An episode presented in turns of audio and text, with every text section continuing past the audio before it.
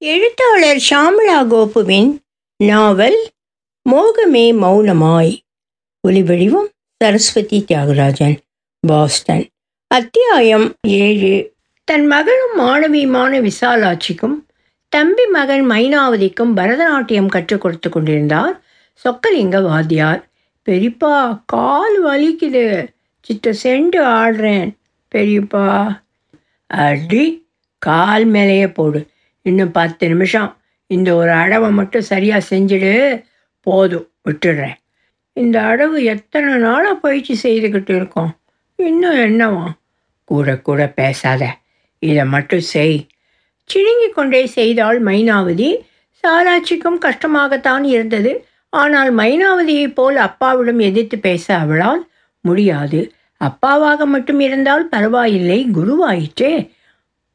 அந்த மரியாதை அவளை எப்போதுமே மௌனமாக்கிவிடும். திருவாரூரை இருப்பிடமாக கொண்டு நாடக கம்பெனி நடத்தி கொண்டிருக்கிறவர் சொக்கலிங்க வாத்தியார். ஆண்கள் பெண் வேடமிட்டு நாடகம் நடத்தி கொண்டிருந்த காலம் மாறி பெண்களும் நாடகத்துறையில் களமிறங்கி இருந்த காலகட்டம். அப்பா பட்ட கஷ்டம் வீண் போகவில்லை. அப்பாவின் பயிற்சியும் அவளுடைய இடையராத தீவிரமான சாதகமும் சேர்ந்து விசாலாட்சியை ஒரு கைதேர்ந்த நாட்டியக்காரி ஆக்கிவிட்டிருந்தது. இவளுடைய நாட்டியத்தை பார்ப்பதற்கென்றே நாடக கொட்டகையிலே கூட்டம் அலைமோதியது. அழகும் திறமையும் விசாலாட்சிக்கு ஒரு நட்சத்திர அந்தஸ்தை கொடுத்தது. அவளை பார்ப்பதும் அவளுடைய நடை உடை பாவனையை தாங்களும் கைக்கொள்வதற்கும் என்று பெண்கள் கூட்டமும் அதிகம். கதாநாயகனாக நடித்த நடிகரின் ஆசை வார்த்தையை நம்பி அவனையே மணந்து அமிர்தத்தை பெற்றாள். அவன் கைவிட்டுவிட்டு வேறு இடமும் வேறு பெண்ணும் தேடி போன பின்பும் உடையவன் என்று ஒருத்தன் நிழலில் நிற்கவில்லை அவள். தனக்கு என்ற வட்டத்திற்குள் முடங்கி விடாமல் தந்தைக்கு பின் நாடக கம்பெனியையும் அமிர்தத்தையும் பராமரிக்க அவள் பட்ட கஷ்டங்கள் ஏராளம். கொஞ்ச நிலப்புலன்கள் நகைகள் என்று ஓரளவிற்கு வசதியாகவே தான் இருந்தாள். மைனாவதிக்கு தங்கரேக்கின் தாய் தங்கமையில் பிறந்ததும் அதே போலத்தான் இருவருமே கணவன் என்று கைப்பிடித்தவன் துணையும் பாதுகாப்பும் இல்லாமல் நின்றார்கள். அதனால் வரை ஆதரவாக இருந்த தந்தையின் மறைவிற்கு பின் சகோதரிகள் இருவரும் தனியர்களாகி போனார்கள். கையில் குழந்தைகள் வேறு அதிலும் இருவருக்குமே பிறந்த ரெண்டும் பெண் குழந்தைகள். என்ன செய்வார்கள் பேதைகள்? அவர்கள் கற்றதையே தானே பிள்ளைகளுக்கு சொல்லித் தருவது முடியும். அமிர்தமும் தங்கமயிலும் வளர்ந்து வந்தபோது அவர்களுக்கும் விசாலாட்சியே நாட்டியமும் வாய்ப்பாட்டும் சொல்லிக் கொடுத்தாள். ஊர் ஊராகவே நாடகம் போட்டு கொண்டிருந்த காலகட்டத்தில் தான் ஒரு நாள் மாட்டு வண்டி கட்டிக்கொண்டு நீடாமங்கலத்தில் நாடகம் நடத்த போய்க் கொண்டிருந்தார்கள். வெண்ணாற்று பாலத்தில் மாட்டு வண்டி குடை சாய்ந்து வண்டியின் பின்பகுதியில் அமர்ந்திருந்த விசாலாட்சியும் தங்கமேலும் ஆறுக்குள் வீசி எறியப்பட்டு இறந்து போனார்கள். அமிர்தத்துக்கு காலில் பலமான அடி அதனால் அவளால் நாட்டியமாடவோ சற்று நேரம் நிற்கவோ கூட முடியவில்லை. நட்சத்திர அந்தஸ்தில் அவள் நடித்த பாத்திரத்தை மற்றொரு பெண் ஏற்று நடிப்பதை அவளால் காண சகிக்கவில்லை. அவள் நடிப்பதை நிறுத்திவிட்டதால் நாடக கம்பெனியின் வருமானம் நின்றுவிடவே வேறு வழி இல்லாமல் நாடக கம்பெனியை விற்றுவிட்டாள் அமிர்தம். அன்றிலிருந்து அமிர்தம் மட்டுமே மைனாவதி மீரா ரேக்கு என்ற இந்த மூவரையும் பராமரிக்க வேண்டிய கட்டாயத்துக்கு ஆளாகி போனாள். அவர்களுடைய நிலம் நீச்சு மற்றும் சொந்த வீடு இருந்த கரம்பமேட்டில் நிரந்தரமாக தங்கிவிட்டாள். நாடகத்தில் நடிக்காவிட்டாலும் தான் என்ன? காலியான பெருங்காய டப்பாவின் மிச்சம் மீதி வாசனையைப் போல பழைய புகழில் குளிர்காய்ந்து கொண்டிருந்தாள். அமிர்தத்தின் அழகும் இளமையும் வீணாகாமல் பணமாகவும் சொத்தாகவும் நகையாகவும் அவளுக்கு அறுவடையாகி கொண்டிருந்தது. மீராவும் தங்கரேக்கும் கரம்பமேட்டு பள்ளியில் படித்து கொண்டிருந்தார்கள். மீரா அந்த வருடம் உயர்நிலைப் பள்ளி தேர்வில் தாலுக்காவிலேயே முதல் மதிப்பெண் பெற்று கலெக்டர் கையால் பதக்கம் வாங்கி கொண்டு வந்தாள். பதக்கத்தை கையில் பிடித்துக்கொண்டு மாலையில் வீட்டிற்கு நுழைந்தவளுக்கு இருட்டுதான் வரவேற்பு பத்திரம் வாசித்தது. யாரையும் காணவில்லை. அம்மா அம்மா என்று குரல் கொடுத்து கொண்டே உள்ளே வந்தாள் மீரா. ஸ்டோர் அறையின் உள்ளே இருந்து முலகல் சத்தம் கேட்கவே அங்கே போய் எட்டி பார்த்தாள். அமிர்தம்தான் இழுத்து போர்த்தி கொண்டு முனகிக் கொண்டிருந்தாள். அருகில் போய் தொட்டு பார்த்தால் சூடு இல்லை. என்னம்மா இங்கே வந்து படுத்திருக்கிற? தலை வலிக்கிறதா? சூடு இல்லையே ஏதாவது சாப்பிட்டாயா? ரேக்கு எங்கே போனாள்? எந்த கேள்விக்கும் பதில் இல்லை. மீண்டும் ரேக்கு ரேக்கு என்று கூப்பிட்டாள். பின்னாலிருந்து வீட்டிற்குள் நுழைந்த ரேக்கை கண்டு ஏன் வீடு இருட்டாக இருக்கு? விளக்கேற்றாமல் எங்கே போயிருந்த? அம்மாவுக்கு உடம்பு சரியில்லை வைத்தியரை பார்க்க போயிருந்தேன். ஏம்மா உடம்பு சரியில்லையா? எப்போதிலிருந்து? காலையில் நான் பள்ளிக்கூடத்திற்கு போகும்போது நல்லா தானே இருந்தே இருந்தே. என்னாச்சும்மா? அது என்னவோ தெரியல மீரா. காலையில் நல்லா தான் இருந்துச்சு. இப்போ என்ன ஆச்சு? தெரியல. வைத்தியரை கூப்பிடலாம்னு போனேன் அவர் டவுனுக்கு போயிருக்கிறாராம் அம்மா கொஞ்சம் காப்பி வச்சு தரட்டுமா? இத்தனை தாங்களுக்கும் அசைந்து கொடுக்கவில்லை அமிர்தம். ரேக்கு மீண்டும் அம்மா இந்தா எழுந்திரு. கொஞ்சம் காப்பி குடி என்றாள். அமிர்தம் எழுந்து ரேக்கு கொடுத்த காப்பியை வாங்கி கொண்டாள். அருகில் அமர்ந்திருந்த மீராவை தாழ்ந்து பார்வை பார்த்தாள். முகம் ரொம்ப சுருங்கி இருந்தது. நாடகத்தில் சோக கட்டத்தில் காரியம் நிறைவேற கதாநாயகி காட்டும் முகபாவனை எத்தனை நாடகத்தில் நடித்திருப்பாள்? என்ன ஒரு நடிப்பு? என்று ஒரு நிமிடம் தோன்றியது மீராவுக்கு. ச்சே ஏன் நான் இப்படி நினைக்கிறேன்? அம்மாவுக்கு அப்படி நம்மிடம் ஆக வேண்டிய காரியம் என்ன? மெய்யாலுமே அவளுக்கு உடம்பு சரியில்லை போலும். என்று பரிதாபப்பட்டாள் மீரா. காலையில் அந்த பண்ணையார் வீட்டுக்கு வந்துட்டு போனதில் இருந்து தான் அம்மா இப்படி கிடக்குது. ஏம்மா அப்படியா? அமிர்தம் ரேக்கை ஒரு பார்வை பார்த்துவிட்டு சுவரில் நன்றாக சாய்ந்து உட்கார்ந்து கொண்டு காலை நீட்டிக்கொண்டாள் நீட்டிக்கொண்டாள் அவள் காலை மீறா மெல்ல பிடித்து விட்டு கொண்டிருந்தாள். ஏம்மா என்னாச்சு உனக்கு? அதான் சொல்கிறேன்ல பண்ணையார் வந்து என்னமோ பேசிக்கிட்டு இருந்தார். அவர் அந்தாண்ட போனதுலேருந்து அம்மா இந்தாண்ட படுத்துருச்சு. பாவி மனுஷா அப்படி என்னதான் சொன்னாரோ? அம்மா அம்மாவை சாச்சிப்பிட்டாரு அப்படியாம்மா அப்படி என்னதான் சொன்னார் அவர்? ஆமாம் மெல்ல சொன்னாள் அமிர்தம். அவர் வீட்டில் ஏன் விடுற? பாரு இப்போது உன்னை கஷ்டப்படுத்திட்டாரு. தேவையா உனக்கு? தேவையோ தேவையில்லையோ அவர் வரத்தான் செய்வார். நம்மளால் ஒன்றும் செய்ய முடியாது. இது அவர் ஊர். அவரை எதிர்த்து கொண்டு நம்மால் இங்கே வாழ முடியாது. நம்ம இங்கே வாழவே வேண்டாம்மா. என்ன சொல்கிற பதறாத இங்கே பாரு. பக்கத்தில் மேஜை மீதி இருந்த பதக்கத்தை எடுத்து காண்பித்தாள் மீரா. அதை கையில் வாங்கி கண்கள் அருகில் வைத்து பார்த்தாள் அமிர்தம். என்ன பாப்பா இது? மெடல்மா?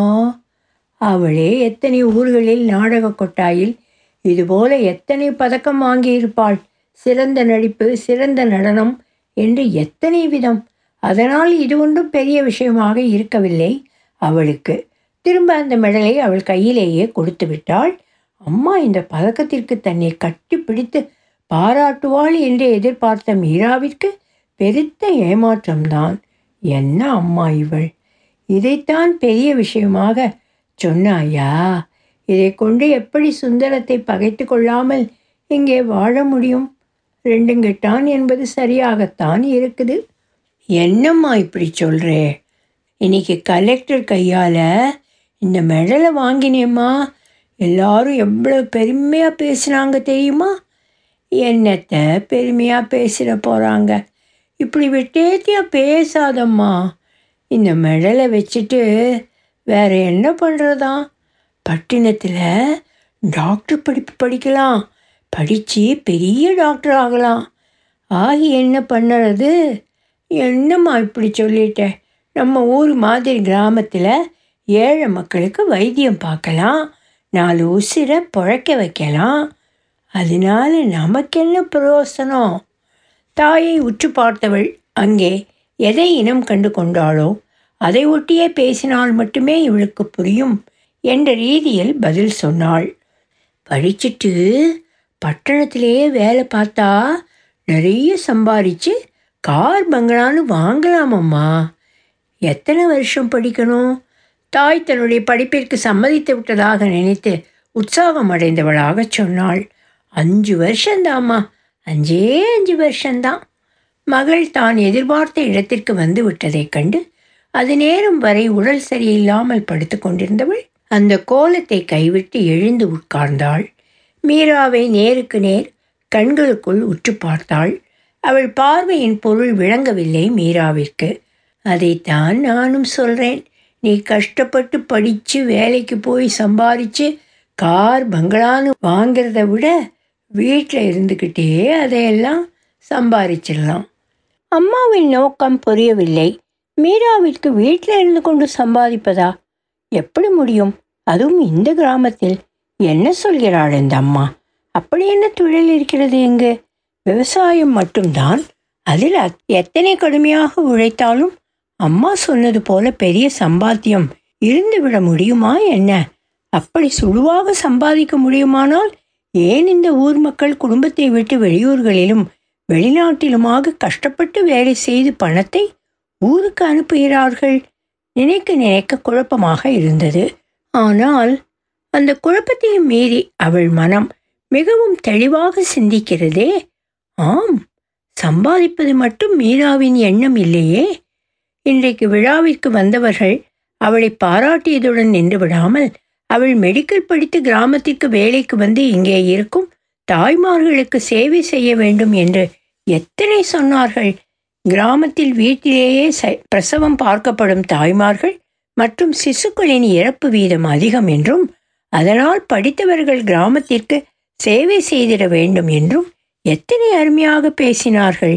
வசதியற்ற கிராமத்தினர் அதிலும் குறிப்பாக பெண்கள் மெடிக்கல் படித்தால் தான் தன் தாய் செய் நலத்திற்கு நல்லது என்றும் அவர்களும் மனமுவந்து கிராமத்தில் பணியாற்றுவார்கள் என்றும் மற்றும் கிராமத்தில் சரியான மருத்துவ வசதியின்றி மக்கள் படும் துன்பங்களை சொன்னார்கள்.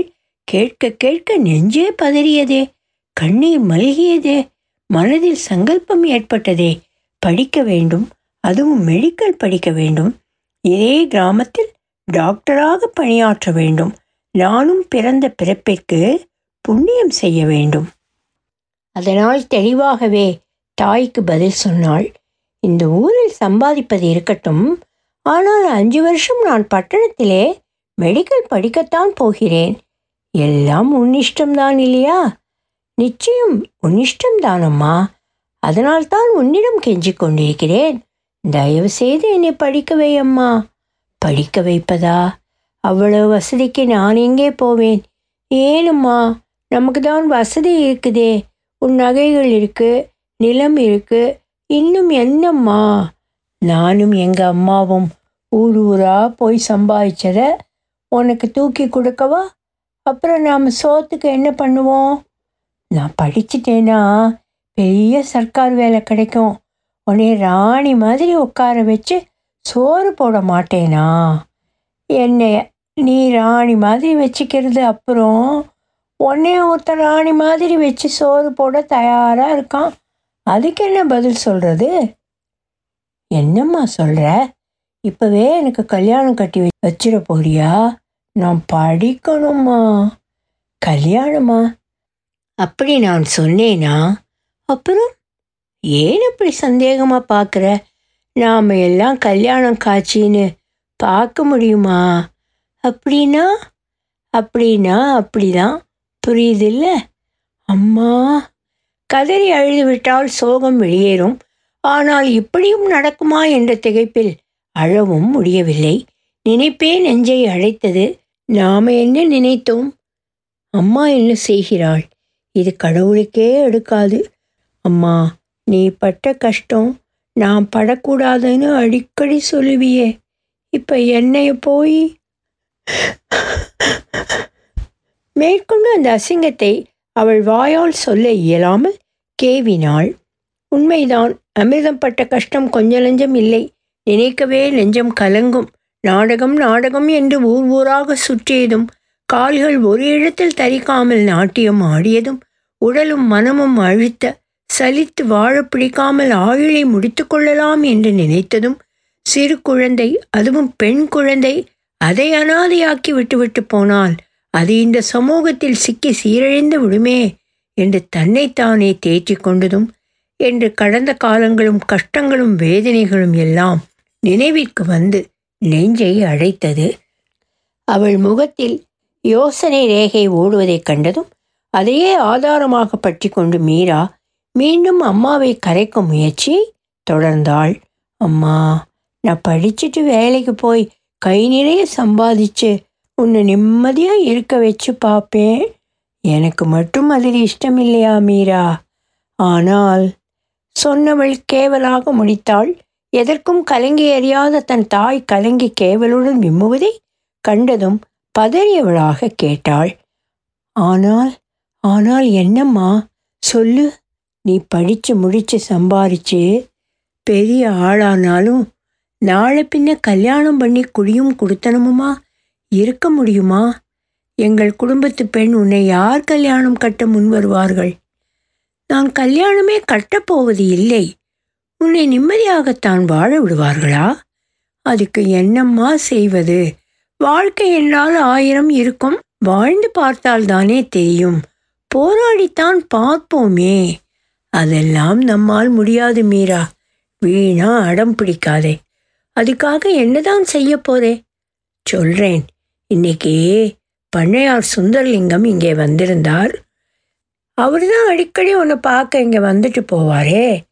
ஆனால் இந்த தடவை வந்தது வேற. அப்படி என்னதான் நடந்தது? நான் சொல்லலை மீரா. அந்த ஆள் வந்துட்டு போனதுலேருந்து தான் அம்மா இப்படி ஆகிப்போச்சு ஏ குட்டி சித்த சும்மா இரு. எனக்கு என்ன வந்தது? நான் போய் அடுப்பு வேலையை பார்க்குறேன் இங்கே பாரு மீரா. எப்பயும் போல இப்போ இங்கே வரலை அவர். அதான் சொல்லிட்டியே விஷயத்த சொல்லு. அவருக்கு ஜாதகம் பார்த்ததுல அவர் ஆயுசுக்கு ஏதோ ஆபத்து வந்து வந்திருக்கான் அதுக்கு நாம என்ன செய்யணுமா? நானும் டாக்டருக்கு படிச்சுட்டு வந்ததும் அவருக்கு தான் முதல்ல வைத்தியம் பார்க்கணுமா? நீ இப்படி பேசினதையே பேசிக்கிட்டு இருந்தா நான் ஒன்றும் சொல்லலை போ. சரிம்மா சரி இனி நான் பேசலை. நீயே பேசு. சுந்தரலிங்கம் கொஞ்சம் அப்படி இப்படின்னு இருக்கிறவர் தான். ஆனால் இப்போது நிலைமை வேற. என்னன்னா அவருக்கு எப்பவும் கிடைக்கிற சர்க்கார் கான்ட்ராக்ட் இந்த வருஷம் கிடைக்கல. கொஞ்சம் பெரிய தொகை ராமசாமிக்கு கிடைச்சி போச்சான் வருஷா வருஷம் உள்ளூர் குளத்துல மீன் பிடிக்கிற குத்தகையும் இந்த வருஷம் கை நழுவி போச்சான் போதாக்குறைக்கு இவர் போட்ட தார்ச்சால தரமில்லைன்னு கலெக்டர் பணம் கொடுக்க முடியாதுன்னு சொல்லிட்டாராம். எந்த திசையில் திரும்பினாலும் ஒரே தோல்வியும் ஏமாற்றமும் ஆள் அப்படியே கவித்திருச்சு. அதுக்கு நாம் என்னமா பண்ண முடியும்? நாம் இல்லை நீ நீ தான் பண்ண முடியும்னு கேட்டு வந்திருக்காரு பாப்பா சுந்தரம். நானா? நான் என்ன பண்ண முடியும்? உண்மையில் அவளுக்கு ஒன்றும் புரியவில்லை. பதினைந்து வயது பெண். அவள் நேற்று வரை எந்த கவலையும் இல்லாமல் படிப்பு படிப்பு என்று பள்ளிக்கூடத்துக்கு போய்க் கொண்டிருந்தவள் அவள். எல்லோருக்கும் போல பள்ளி வாழ்க்கையில் பட்டாம்பூச்சியாக சிறகடித்து பறந்து கொண்டிருந்தவள். இன்று அத்தனை சந்தோஷத்திற்கும் என்ன வந்தது சோதனை? நீடாமங்கலம் சோசியர் கண்டிஷனாக சொல்லிட்டாரு. வருகிற முகூர்த்தத்தில் கன்னி கழியாத ஒரு பெண்ணை சேர்ந்தாகணும் என்று. சரி அதுக்கு ஏதாவது ஏழை பெண்ணாக பார்த்து கல்யாணம் கட்டிக்கிடலாமே. ஒருவேளை நாம் ஏழை பெண்ணு என்று தன்னை திருமணம் செய்ய கேட்டிருப்பாரோ என்று சின்ன சந்தேகம் ஏற்பட்டது மீராவிற்கு. நானே அவர் நோக்கம் தெரியாமல் வாயை விட்டு விட்டேனே. அடடா அவருக்கு தெரியாதா? அதனால் தான் இன்னைக்கு உன்னை கேட்டு வந்தாரு. சரிதான் அந்த கழக்குரங்கு தன்னை திருமணம் செய்து கொள்ள கேட்டிருக்கிறது. அம்மாவும் நம்முடைய நிலைமை புரிந்து இந்த கல்யாணத்துக்கு சம்மதித்திருப்பாள். அதை எப்படி இவளிடம் சொல்லி சம்மதிக்க வைப்பது? என்று கலங்கி போய்த்தான் படுத்த படுக்கையாக படுத்து கிடக்கிறாள். பாவம் அம்மா அவளை நோவானேன். தன்மையாகவே பதில் சொன்னாள். உன்னை புரிந்து கொண்டேன் என்ற பார்வையுடன் அம்மா எனக்கு இப்போது கல்யாணம் வேண்டாம் அம்மா. இவள் புரிந்துதான் பேசுகிறாளா? இல்லையா? கல்யாணம் செய்து கொள்வதாமே கல்யாணம். என்ன பெண்? நம் நிலைமை புரியாமல் அதுவும் இந்த கிராமத்தில் சுந்தரத்தை கல்யாணம் செய்து கொண்டு வாழ்ந்து விட முடியுமா? அம்மோ உன்னோட மல்லுக்கட்ட. என்னால் ஆகாது. நான் இப்போ என்ன சொல்லிட்டேன்னு இப்படி சொல்லிச்சுக்கிற என்னால் இப்போ கல்யாணம் கட்டிக்க முடியாதுன்னு தானே சொல்லிக்கிட்டு இருக்கேன். இங்கே உன்னை யார் கல்யாணம் செய்து கொள்ள சொன்னது? ஆ அப்புறம் இப்போ நீதானே சொல்லிட்டு இருந்த? சுந்தரத்தின் நிலைமையை சொன்னேன். அவர் உன்னை கல்யாணம் கட்டிக்கிடுறேன்னு சொன்னார் என்று சொன்னனா? இல்லையா பின்ன? இல்லை மீரா இப்படி பக்கத்தில் வா. அருகில் அழைத்தவாறு அவள் தலையை மென்மையாக தடவியவாறு சொன்னார் சுந்தரம் உன்னை கேட்கிறார். ஆனால் கல்யாணம் செய்து கொள்வதற்கு இல்லை. ஏம்மா விம்மி நெஞ்சு அப்படியே நின்று விடாதா என்று ஏங்கியவளாக அந்த ஏக்கம் குரலை அழுத்த குரல் வழி நெறிந்த பிசுருடன் கேட்டவளே அமிர்தம் கண்கள் கலங்க தன் நெஞ்சோடு சேர்த்து அணைத்து கொண்டு சொன்னாள். நம்முடைய நிலைமை அதுபோல் மீரா. அவன் இங்கே வந்து போன போதே உன்மேல் கண்ணாய் போயிருக்கிறான். அதற்கேற்றால் போல் ஜாதகம் ஜோசியம் என்று அளந்து விடுறான். என்ன செய்ய? இந்த ஊரில் இருந்தால்தானே வேறு எங்கேனும் போய்விடலாமா? சின்ன பிள்ளை போலே பேசாதே பாப்பா. நம்ம நிலம் நீச்சு எல்லாம் இங்கே தானே இருக்கு. நமக்குன்னு ஆண் துணை இருக்கா? அதுவும் இல்லை. உனக்கும் சரி எனக்கும் சரி. அண்ணன் தம்பி என்று ஒரு சின்ன ஆண் துணை கூட இல்லை. உனக்கு மகனுக்கு மகனா நான் இருக்கேம்மா. எங்கேயாவது போய்விடலாம் எங்கே? அது நம்ம ரங்கராஜன் சார்கிட்ட கேட்கலாம். அவருக்கு எல்லாம் தெரியும். ஒரு நைந்த சிரிப்பை வெளியிட்டால் எங்கேயாவது போய் உழைச்சி சாப்பிடலாம். நான் உழைச்சி. வேண்டாம் நீ வீட்டில் இரு. நான் போய் சம்பாதித்து கொண்டு வருகிறேன். நான் எல்லா வகையிலும் யோசித்து பார்த்து விட்டேன். வேற வழி புலப்படவில்லை. அதுக்காக கல்யாணம் கூட கட்டாம எப்படி? கல்யாணம் என்றால் கூட தன் விதியை நொந்தவாறு இந்த கிழவனை கட்டி பிள்ளைக்குட்டி பெற்றுக்கொண்டு வாழ்ந்து விடலாம். இந்த அம்மாவும் நிம்மதியாக இருப்பாள்.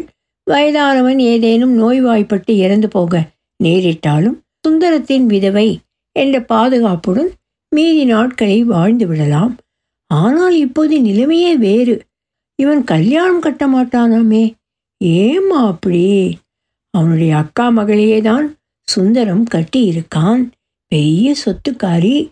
உன்னை அவன் கல்யாணம் கட்டினால் இவனை தூக்கி வெளியே போட்டு விடுவார்கள். சுந்தரம் வீட்டார்கள். அக்கா மாமா எல்லோரும் வசதியானவங்க. அம்மா நெஞ்சு விம்ம கண்களில் கண்ணீர் பெடுக்க பரிதாபமாக தாயை பார்த்தாள் மீரா. அந்த பார்வையின் பொருள் புரியாமல் இல்லை அமிர்தத்திற்கு. மகளின் உயிர் போகும் வேதனையைக் கண்டு அவளுடைய பெற்ற வயிறு பதறி துடித்தது. அவளுக்குமே துக்கம் தொண்டையை அழைத்தது ஆனால் அவளுடைய கடந்த கால கசப்பான அனுபவங்கள் அவளுக்கு கற்றுக் கொடுத்திருக்கும் பாடம் ஏராளமாயிற்றே. மருந்து கசப்பாக இருக்கிறது என்பதற்காக குழந்தைக்கு கொடுக்காமலா இருக்கிறோம்? மெல்லச் சொன்னாள் அவள். எனக்கு மட்டும் உன்னை மாலையும் கழுத்துமா பார்க்க வேண்டும்? நீ புருஷனோடு வெளியே தெருவில் கௌரவமாக போய் வரணும். என்னைய மாதிரி ஒத்தையாக பெற்றுக்காம அஞ்சாறு புள்ள குட்டி பெற்றுக்கணும் அதுங்களை என் மார் மேலேயும் தோல் மேலேயும் போட்டு வளர்க்கணும். அதுங்களுக்கும் கண்ணாலும் காட்சின்னு செஞ்சு அதும் பிள்ளைகளையும் பார்க்கணும் என்றெல்லாம் நினப் இல்லை நான் நினைச்சே. இது நேரம் வரை அமிர்தம் சொல்வதை தன் கண்களால் கற்பனையில் பார்த்தவளுக்கு தாயின் ஏக்கம் ஆறுதலை கொடுத்தது. பரவாயில்லை என் தாய் மோசமானவள் இல்லை. அவளுக்கும் சராசரி பெண்களுக்கே உரிய ஆசா பாசங்களும் இருக்கத்தான் செய்கிறது. அவள் மேல் இரக்கம் பிறந்தது. அதுவரை அழுது கொண்டிருந்த கண்களை துடைத்து கொண்டு நகர்ந்து தாயின் கழுத்தை தன் கைகளால் கட்டிக்கொண்டு ஆசையாகச் சொன்னாள் இப்போ மட்டும் என்னம்மா? நீ நினைச்சது நடக்காமலா போக போகுது? நல்ல மாப்பிள்ளைய பாரு. எனக்கு கல்யாணம் கட்டி வை. நீ நினைச்சது எல்லாமே நடக்கும். அதுவரை மருத்துவம் படிக்க வேண்டும். கிராமத்தில் சேவை செய்ய வேண்டும் என்ற உயரிய எண்ணத்தில் இருந்தவள் ஆண் உதவி என்று மட்டுமல்லாமல் யார் உதவியும் இன்றி தன்னை வளர்த்த தாயின் நியாயமான ஆசையை பூர்த்தி செய்வது என்பதை தன்னுடைய கடமையாக உணர்ந்தாள். ஆனால் அமிர்தம் தன்னுடன் கதாநாயகனாக நடித்த நடிகனின் அழகில் மயங்கி கல்யாணம் செய்து கொண்டு அவனால் கைவிடப்பட்டு வாழ்க்கையை தொலைத்தவள் ஆயிற்றே. அவள் அனுபவம் இன்னும் தொண்டைக்குழியில் கசப்பு மருந்தாக நிற்கிறதே. அதே நிலை தன் மகளுக்கும் வரலாமா? அம்மோ நான் சொல்வதை சரியா புரிந்து கொள் உன் வயதில் எனக்கும் கல்யாண ஆசை வந்தது. எல்லோரையும் போல கல்யாணம் கட்டிக்கொண்டு புள்ள குட்டிகளை பெற்றுக்கொண்டு கௌரவமாக ஒரு வாழ்க்கை வாழ வேண்டும் என்று ஆசை வந்தது. ஆனால் இது எதுவும் நமக்கு ஒத்து வராது என்று எவ்வளவோ மன்றாடிய என் தாயின் பேச்சை கேட்காமல் என் மனதிற்கு பிடித்தவன் என்று உன் அப்பனை கல்யாணம் கட்டி உன்னை பெற்றதுதான் மிச்சம். அவன் வேறு ஒரு பெண்ணின் பின்னால் போய்விட்டான். அவனை விரட்டி பிடித்து எனக்கு ஒரு வழி சொல் என்று கேட்டதற்கு நீ எல்லாம் கல்யாணம் செய்துக்கணும் என்று நினைத்திருக்கவே கூடாது என்று அசிங்கப்படுத்தி விட்டு சென்றான். என் தாய் சொன்னது யதார்த்தம். ஆனால் இவன் சொன்னதோ அசிங்கம். நான் கல்யாணம் கட்டி கேவலப்பட்டது தான் மிச்சம். ஒரு தடவை அல்ல இரண்டு தடவை. ஆம் உன் சித்தி மைனாவதிக்கும் இதே நிலைதான். அவனை கட்டியவனும் இதையே தான் சென்றான். இந்த ஆண்களே இப்படித்தான். அதிலிருந்து நான் எந்த ஆணையும் நம்பியது இல்லை அவ்வளவு ஏன்? யாரையும் நான் மதித்ததும் இல்லை. தேவைக்கு நம்மிடம் வருவார்கள்.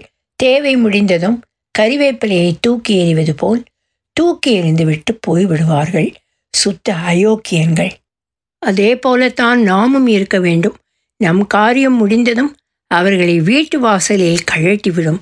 செருப்பை போலத்தான் நடத்த வேண்டும். தன் கதையை சொன்னவள் கூடவே ரேக்கின் தாயின் கதையையும் சொன்னாள். சொல்லும்போது பலதரப்பட்ட உணர்ச்சிகள் அவள் முகத்தில் அலையடித்துக் கொண்டிருந்தது. இறுதியில் பார்வையில் ஒரு நிஷ்டூரமும் முகத்தில் கொடூரமும் இருந்தது. அதிலிருந்து அவள் எந்த அளவிற்கு ஆண்களை வெறுக்கிறாள் என்று புரிந்தது. இது நாள் வரை தன்னை பெற்ற தகப்பனை அறிந்தவள் அல்ல மீரா. சிறுவயதில் எல்லோருக்கும் அப்பா இருக்கிறார்களே. எனக்கும் ரேக்கிற்கும் மட்டும் அப்பா இல்லையே என்று ரேக்கிற்கும் சேர்த்து கவலைப்பட்டிருக்கிறாள். தாயிடம் கேட்டும் இருக்கிறாள். அப்போதெல்லாம் அவர்கள் வீட்டு விஷயத்தை இன்று சொன்னது போல அமிர்தம் விலாவாரியாகச் சொன்னது இல்லை. வீட்டிற்கு ஏதேதோ ஆண்கள் வந்து போகும்போது கூட ஒருவரையும் காட்டி இதுதான் உன் அப்பா என்று தாய் சொன்னதில்லை.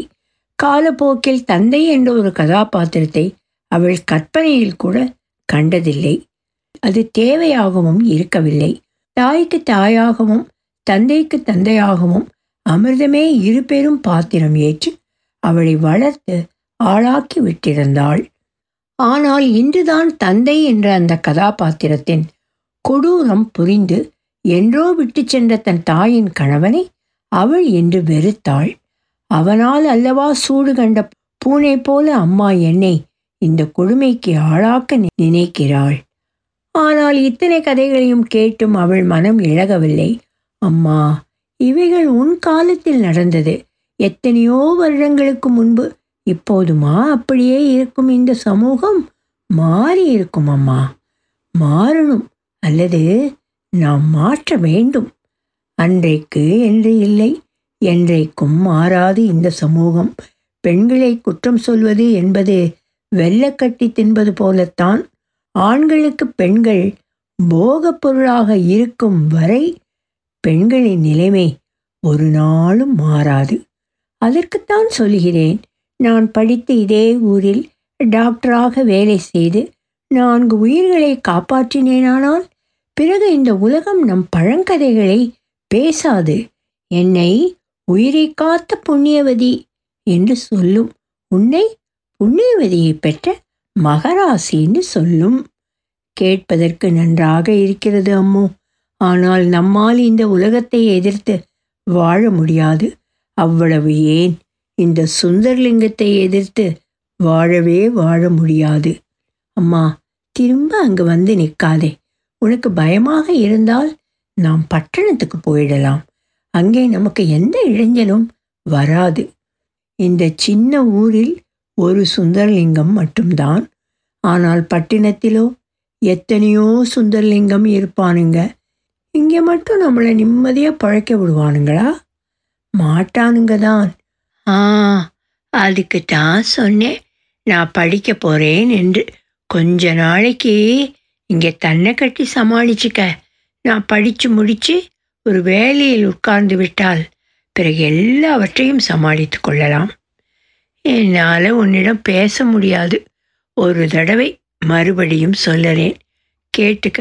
நாம் தஞ்சாவூருக்கு போகிறோம் அஞ்சு ஏக்கரில் வயக்காடும் ஒரு வீடும் கொடுத்துட்றேன்னு சொல்லியிருக்காரு சுந்தரலிங்கம். அதை உன் பேரில் எழுதி வைக்கணும்னு சொல்லியிருக்கேன். சம்மதம்னு சொல்லியிருக்காரு. பத்திரம் நம்ம கையில் வந்தா அடுத்த நிமிஷம் நாம் அங்கே போயிடலாம். தஞ்சாவூருக்கா? ஆமாம் வீடுன்னா சாதாரணமானது இல்லை. சொல்லும்போதே கண்களில் ஆசை பேராசையாக ஒளிர்ந்தது. அரசங்கோட்டை மைனருடைய பங்களாவாம் தரப்பூராவும் பளிங்கு கல்லால் கட்டியிருக்காம். நல்ல புது டிசைனில் இருக்குமாம்.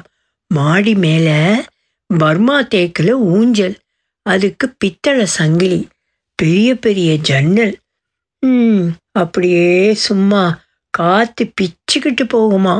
வாழ்ந்தால் அப்படி சொகுசா வாழணும் மீரா. அவ்வளவு அருமை பெருமையா சொல்றாரு பண்ணையாரு.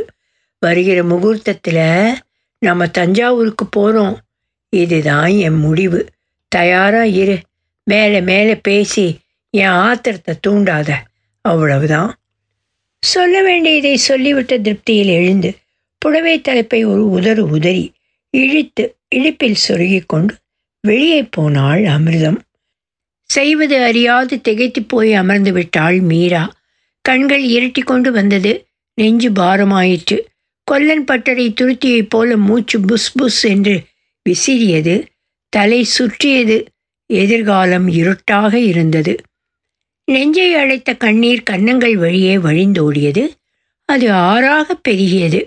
இலக்கியங்களில் சொல்வது போல கண்களில் பெருகிய கண்ணீர் ஆறாக ஓடி குளமாக தேங்கி அதில் மீன்களும் மற்ற ஜீவராசிகளும் பெருகி வசிக்கிறது. அந்த குளத்தில் ஆடு மாடுகள் நீர் அருந்தும் வழிப்போக்கர்களுக்கு தாகம் தீர்க்கும். குளக்கரையில் ஆலமரம் வளர்ந்து விழுதுவிட்டு கிளை பரப்பி அதில் பறவைகள் குடிகொள்ளும் என்ன ஒரு கற்பனை. கற்பனையாக இருந்தாலும் பெருகிய கண்ணீரின் அளவை விளக்குவதற்கு சொன்ன மிகைப்படுத்தப்பட்ட உவமையாக இருந்தாலும் இன்று அதே போல மீராவின் கண்ணீரும் மழை திறந்து கொட்டி கொண்டிருந்தது என்னவோ உண்மை. சோர்ந்து போகாதே மீரா தனக்குத்தானே சொல்லிக் கொண்டாள். இதிலிருந்து தப்ப முடியாதா? என்று யோசித்தாள். வழி கிடைக்கும் வரை யோசித்தாள். இந்த மரணக்குழியில் இருந்து உடனே வெளியேறியாக வேண்டும். இங்கே இருக்கக்கூடாது. எழுந்திரு. ஓடு ஓடு. எங்கே ஓடுவது? யாருக்கு தெரியும்? நமக்கு வழிகாட்டக்கூடியவர் யார் இருக்கிறார்கள்? மீண்டும் சோர்ந்தாள். கடவுளே என்னை இந்த இக்கட்டிலிருந்து காப்பாற்றுவார் இல்லையா? தூரத்தில் அடிவானத்தில் மின்னல் வெட்டி மறைந்தது. கணப்பொழுதில் தோன்றி மறைந்த மின்னலைப் போல் இருண்டு கிடந்த சிந்திக்கும் செயல் மறந்த மூளையில் வெளிச்சம் ரேகை பரப்பியது. அந்த வெளிச்ச ரேகையில் தெரிந்தது ஜெயந்தியின் முகம். அவளுடன் படித்த உயிர் தோழி அவள் அப்பா ரங்கராஜன் சார். எழுந்தாள் முகத்தை துடைத்து கொண்டாள். அடுத்து தான் என்ன செய்ய வேண்டும் என்ற தெளிவு பிறந்தது. அந்த தெளிவு மனதிற்கு நம்பிக்கையை கொடுத்தது. நீண்ட பெருமூச்சு விட்டால் இதிலிருந்து தப்பி விடுவோம் அப்பாடா!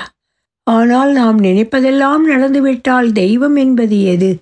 மோகமே மௌனமாய் நாவல் தொடரும். ஒலி வடிவம் சரஸ்வதி தியாகராஜன் பாஸ்டன்.